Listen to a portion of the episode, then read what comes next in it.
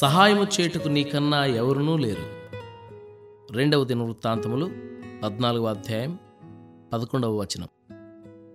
దేవునిదే పూర్తి బాధ్యత అని ఆయనకు గుర్తు చేయండి. నీవు తప్ప సహాయం చేసేవాళ్ళు మరెవరూ లేరని చెప్పండి. వెయ్యి వేల మంది ఆయుధాలు ధరించిన సైనికులు మూడు వందల రథాలు అతనికి అనగా ఆశాకు ఎదురై నిలిచాయి.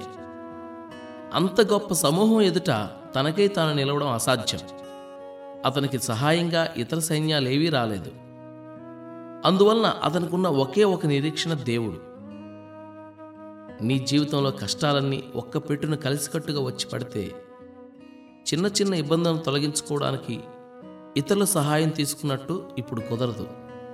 సర్వశక్తిమంతుడైన ఆ పరమ స్నేహితుడే మనకి ఆ సమయంలో దిక్కు. నీకు నీ శత్రువుకు మధ్య దేవుణ్ణి పెట్టు. ఆశా విశ్వాసం ఎలాంటిదంటే కూషు దేశపు రాజైన జరహుకు తనకు మధ్యలో దేవుడే నిలబడినట్లుగా అతనికి అనిపించింది. ఇది యథార్థమే. కూషీలు యహోవా భయం చేతను ఆయన సైన్యపు భయం చేతను పారిపోయారు అని వ్రాసి ఉంది. ఇస్రాయేలు వారి పక్షంగా పరలోకపు సైన్యాలు వాళ్ళ శత్రువుల మీద విరుచుకుపడి అంత గొప్ప సైన్యాన్ని ఓచ కోత కోసారేమో అన్నట్టుగా ఉంది. ఇస్రాయేలీలు కేవలం వాళ్ళని తరిమి దోచుకోవడం మాత్రమే చేశారు. మన దేవుడు సైన్యాలకు అధిపతి అయిన యహోవా ఊహించలేని రీతిగా ఏ సమయంలోనైనా తన ప్రజలను ఆదుకోవడానికి వస్తాడు. నీకు నీకు వచ్చిన కష్టానికి మధ్యను ఆయన ఉన్నాడని నమ్ము. నిన్ను కంగారు పెట్టే ఆ కష్టం గాలికి మేఘాలు కదిలిపోయినట్టు ఆయన ఎదుటి నుండి పారిపోతుంది.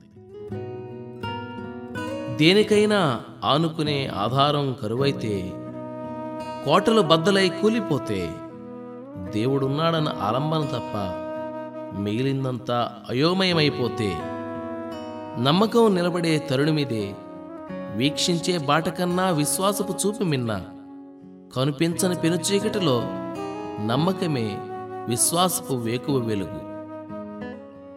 అబ్రాహాము దేవుణ్ణి నమ్మాడు. కంటికి కనిపించే దాన్ని ప్రక్కకి నెట్టాడు.